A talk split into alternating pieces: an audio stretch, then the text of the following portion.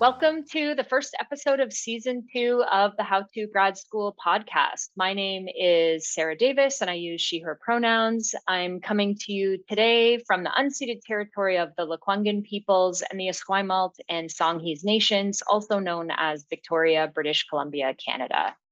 And I am your co host, um, Rebecca Edwards, and I use she, her pronouns.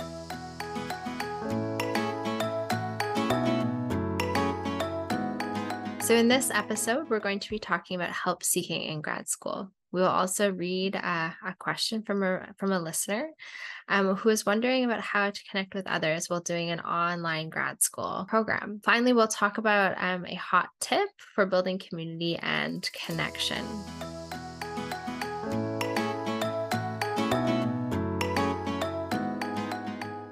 So, if we're going to start off today by talking about what we know about help seeking. When we're talking about help seeking, um, I was doing a little bit of um, background reading on help seeking before um, for our episode today. Um, and I, I noticed that there's a lot of literature about help seeking in like the counseling kind of area.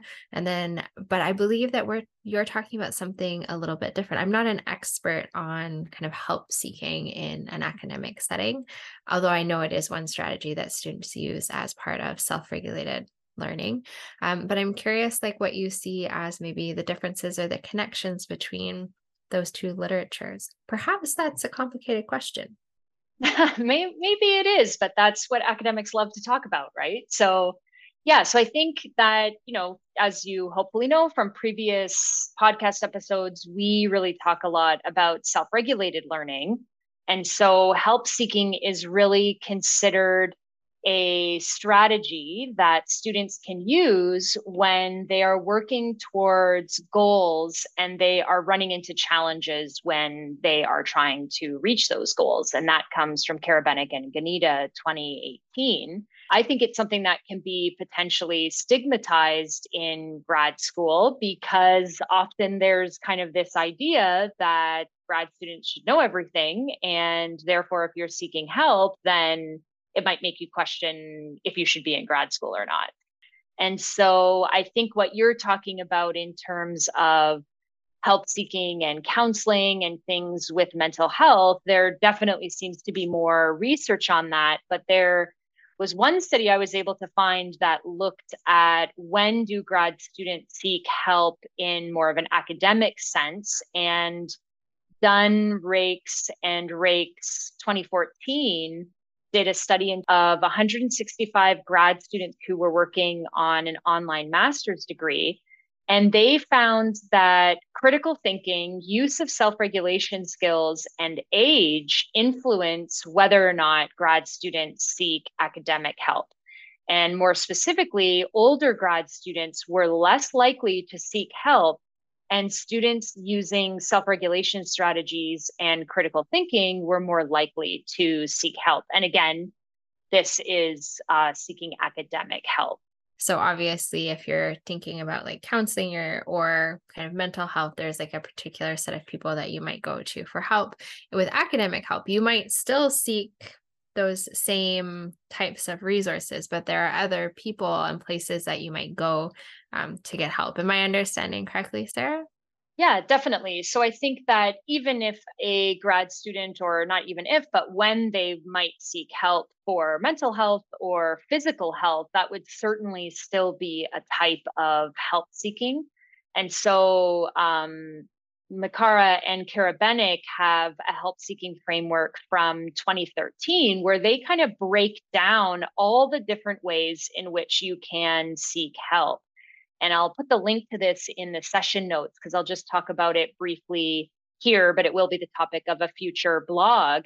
And so I think, you know, and so maybe for back to you, Becca, with this is so when you hear this kind of framing of graduate students seeking help, what does that kind of mean to you, or what would that mean in terms of who they might be seeking help from?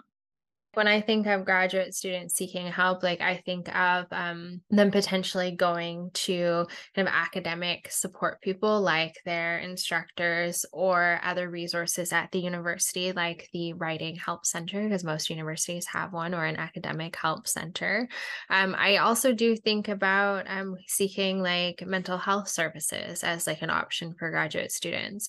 And those are all like really formal ways that you might like seek help like going to people whose job it is to provide help to students but i think there are other places that i as a grad student and other grad students would access like friends family um, online communities um, there's lots of different avenues for for getting help. And i think at the heart of the act of seeking help is first of all recognizing and this goes back to self-regulated learning recognizing what it is that you need help with and then identifying um, who you could go to be it formal or informal or um, could not even be a person. Like I tend to think of help seeking as quite like social and with other people, but I wonder, Sarah, could it be an online resource or something like that? Yeah, definitely. And I think that's what um, Makara and Karabenick really kind of set out in their framework, exactly like you said. So there can be different ways that you seek help that you're probably already doing as a grad student. You just may not consider it kind of help seeking because of, like you said, I think most people think of it as you're seeking help from a person in live in real time which for me can be maybe one of the most intimidating ways to kind of seek help. And i think that's why grad students often don't. And so there's four categories of things you can think about.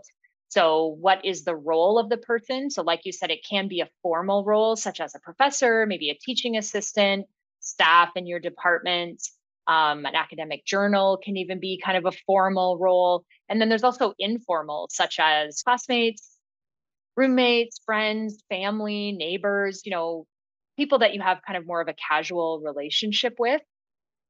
But the other part of a relationship that they kind of set out in their framework is that it can be in person, but it can also be online or from a course website or from a blog that someone has Wikipedia, a textbook, ChatGPT, or any sort of sort of AI mediated communication. And then it can happen where you are face to face, or it can be more of an online format, such as a discussion board. It could be an email. Sending an email to someone is a way of seeking help. Uh, you might even be need to call someone from time to time using Google or any sort of search engine, any sort of site that you're accessing. And then finally, the adaptability of it. So, is this something dynamic where you are giving feedback and getting feedback, or is it static? Are you looking at a book or an article that is a little bit more fixed? And so, one of the things I really like about their framework and how it contributes to what we know about help seeking is that it is much more broad than I think we think of. And what that means is I think it gives grad students more options than maybe they think of of how they're seeking help it kind of seems to me is like help seeking is when you identify that you're experiencing like a challenge episode and you are looking for resources that might help you move out of that that space. So yeah so i think that what we know is that there's more than one way to seek help and you're probably already seeking help in ways that you didn't even know were actually ways to seek help. It would be interesting as a grad student to take a moment to think like what are the common resources that I use. So we have a question from a listener who says they are an online graduate student currently located overseas with a significant time difference um, from the US. So to me, it sounds like this grad student is studying in the US but living elsewhere. Um, so they mentioned that building a community is so important to my success in graduate school, and they want to feel connected and supported. But with the time difference um, and not being in an on the ground program, they often feel disconnected and alone. So their question That's the context. So their question is How do I build a virtual community and connect with my program despite the distance? I think that when I was putting together some of the things for this episode, I thought it was interesting that one of the only studies I could find on help seeking with graduate students took place in 2014. And there certainly may be other ones that are out there or ones that are coming up. But I think that with How to Grad School, when we were first starting out, kind of in 2020, 2021, we were actually working mostly with grad students who were in online programs who were in this exact same situation as a listener where they didn't feel connected to anyone. They didn't even know any other grad students or how to even meet grad students. And often the only person that they were in touch with in their program was their supervisor. And they didn't feel like they could ask them questions because they didn't want to bother them. I don't think that you are bothering professors or instructors when you contact them because that's their job is to be your professor or instructor. So if they're making you to feel like you shouldn't be in contact with them, that's not great. Yeah, definitely and sometimes that happens especially if you're only communicating by email you know i've definitely had many experiences where emails from professors are probably sounding more terse than they actually are because they're trying to just get a response out quickly and often that can kind of not land well. Um, and so i think that for this listener it's really going to depend on so many different things. Obviously, my experience is kind of based with an in person PhD, and I also did my master's in person. But one of the things that I kind of found helpful was trying to make connections at all the different levels that there that there are in graduate school. So for instance, kind of starting with the smallest circle and working my way out. So the smallest circle would be either in my research lab or in classes if you're taking a class based uh, program.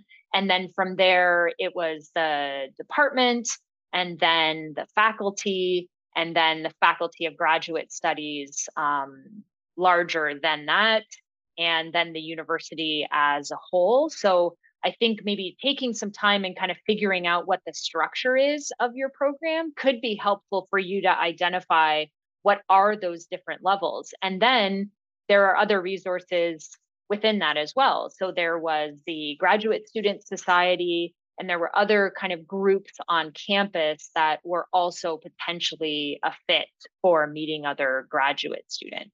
There's two kind of elements or there's probably more than two elements but two kind of broad categories of being of having a community when you're in grad school. There is this um, piece about having community with your classmates um, so having like a virtual learning or doesn't necessarily have to be virtual, but having a learning community with those that you're studying with. And then also this piece about outside of the, that university kind of wide connections. I'm going to talk a little bit more about kind of the virtual learning community element because I think um, I have a lot of experience designing online courses and working with instructors who teach online. And I think that um, it is important to recognize that learning is inherently social. We learn through social interactions, we co construct knowledge. Um, and so, even when learning is happening, when learning is happening online and that social element is missing, it can be hard to connect with the material and connect in with kind of the learning experience. And I think there's different online courses are designed in different ways and there's better and worse online courses.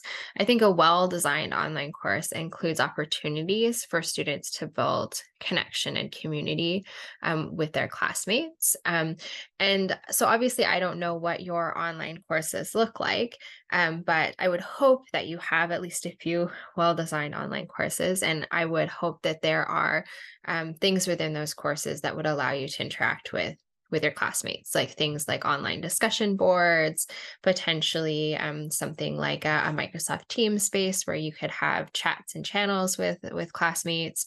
Um, I would hope that you might have um, synchronous sessions in video conferencing software. That's not always the case, but often there are kind of select few um, sessions for for a course um, and in those kind of zoom sessions or however the synchronous session is offered there's often the opportunity to chat um, with classmates. Um, sometimes instructors have turned that off, but um, often instructors will have left it back on, uh, left it on. And I think um, it's important to take a moment to identify like within your courses what opportunities exist to reach out to your classmates and recognize that your classmates are probably all feeling the same thing as as you're feeling. And so it might be hard to make the first step and kind of try to have a social interaction when you're doing like a discussion board post but but you could try um, to kind of make start to make personal connections with your classmates. And i've i've seen situations and heard of situations where students in say um, a synchronous session in the chat or even in a discussion board have said something to the effect of like i'd really like to create a study group um, and other students have been really excited to set that up. And then the conversations move from outside of the um, kind of the learning management system and the online course and they move to a more natural place for um, for students to kind of collaborate and create community like like facebook chats and whatsapp chats and um, discord. Um, so I think reaching out to students within your like infusing your presence into your like who you are, trying to introduce yourself and kind of make your your virtual presence known within your online course and then try to look for people that might be interested in doing the same thing and pull those people into your own virtual community. That would be a big suggestion that I have. And I think those connections in your classes then allow you to do what Sarah was talking about in regards to um, building community outside of the learning community in the classroom space. Does that make sense?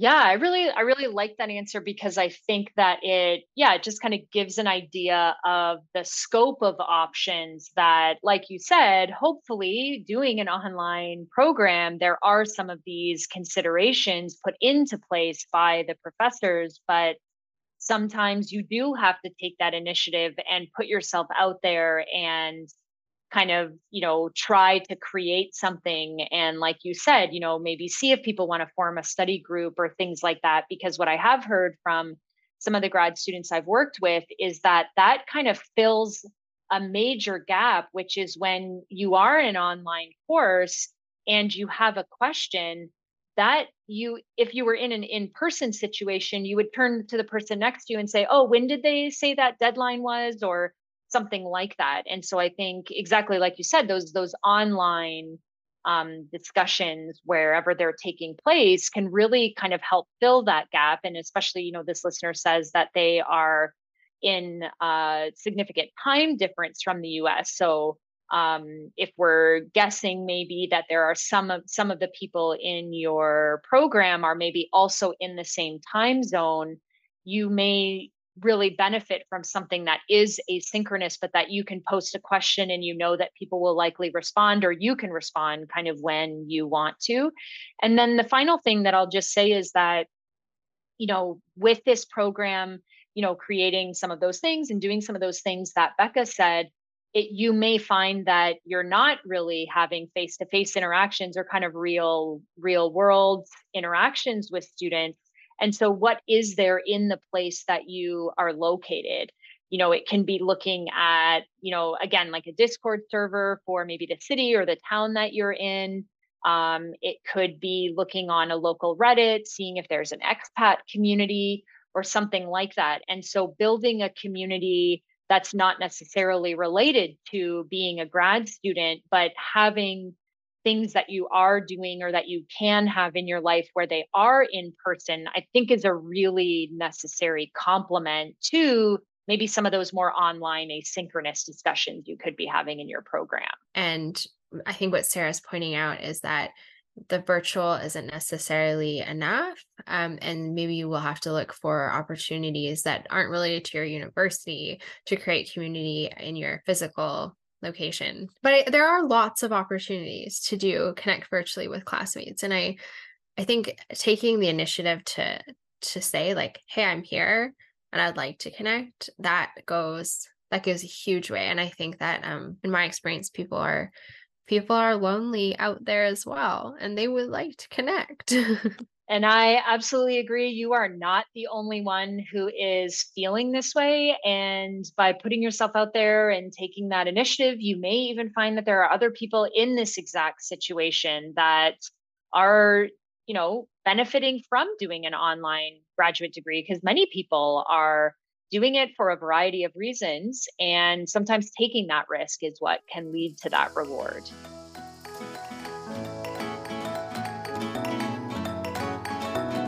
All right, so we are going to talk about a hot tip for help seeking and also related to building a community.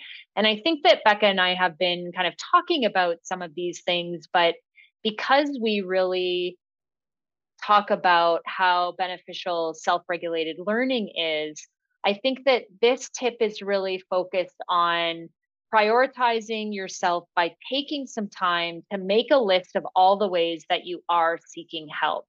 Um, hopefully, our review and discussion around what we know and answering the listener question gave you some ideas to broaden your perspectives and knowledge and awareness of how you are seeking help. And that, and knowing that it doesn't have to be in person all the time. So, for example, are you reading Reddit? Are you taking a look at what other people are talking about online? Are you using a Discord server? Are you attending online events that are put on by your program and feeling really awkward and nervous and showing up and expecting there to be a bunch of people and it's just you and one other person? And sometimes it is about kind of putting yourself out of your comfort zone. Are you attending any sort of in person grad student events that maybe are in your community or any sort of networking event? So you may need to look for language around events that is more about networking in general or meeting people or for professionals or any other words that may be relevant in your own domain or your own field of study. And so sometimes getting help looks like just showing up for yourself and being around others who are in a similar situation. So, again, an expat community or people who, you know, other international people who are living abroad or living in a country that is unfamiliar to them. And like I also said before, sometimes it looks like hanging out with people who are not in grad school and don't talk about grad school at all and you find connections with other things. And I also think that that is just as important as finding a community within grad school as well. And I'm going to throw in a bonus hot tip, which we I already kind of previewed, um, which is this idea of being willing to put yourself out there, like even online in courses. Um, I'd encourage you to start to develop a bit of an introduction to yourself um, with like a, a picture and a few kind of interesting facts about yourself that you can draw on when you're in online courses. Um, when when the instructor has an introductions forum you can just whip that out and introduce yourself. And um, i think more often than not we're asked to introduce ourselves in um, in very like at a wide array of situations. So having been thoughtful about how you want to introduce yourself and how you want to present yourself and um, what you'd like to get out of that presentation can be can be useful yeah, I love that. I think it's, yeah, it's just like anything. Sometimes you need to plan for situations and you will realize that you needed that information and it kind of helps you take that first step. If, if there's an opportunity, you don't have to be like, ooh, like, what do I want to say? You're like, I already know what I want to say because I know how I would introduce myself. yeah, right. So when they have an icebreaker and you're already kind of feeling a little bit nervous, you kind of have that, you have that that you can pull out to introduce yourself, right? Yeah. Exactly. Yeah. And it doesn't have to be a huge thing, but just knowing like what things about yourself you would want to share with someone the first time that you talk to them. Like, what picture do you want to share? Like, I think we spend sometimes spend tons of time like looking for different pictures to figure out which one is the best one. So having the one picked out that you're like, oh yeah, this is a great picture of me and it says this about me um, can be useful. So, as a preview, For our next episode, we will be answering a question um, from a graduate student, which says, I am a first year doctoral student who did their master's degree a few years ago. My partner and I have two kids. My partner is very supportive of my PhD and works full time. Since I have more flexibility, I am taking care of the kids. One is still at home two days a week and in daycare three days a week, and one is in school. Biggest problem is getting started on tasks that I need to do. I find it takes me a long time to get started. And when I'm home with my kid, I get interrupted a lot. So often I don't get anything done those two days. I know what that's like. But the three days I do have to work, I find I'm wasting a lot of time because I don't want to get started or I don't know what to do. I've tried a couple of things that worked in my master's degree, but they don't seem to work now. Any tips to help? Well, I have one child um, who is often homesick. And so I have lots of tips for you. Definitely. Yes. I I think you will. I think you will. We'll look forward to talking about that more. So that brings us to the end of this first episode of season two.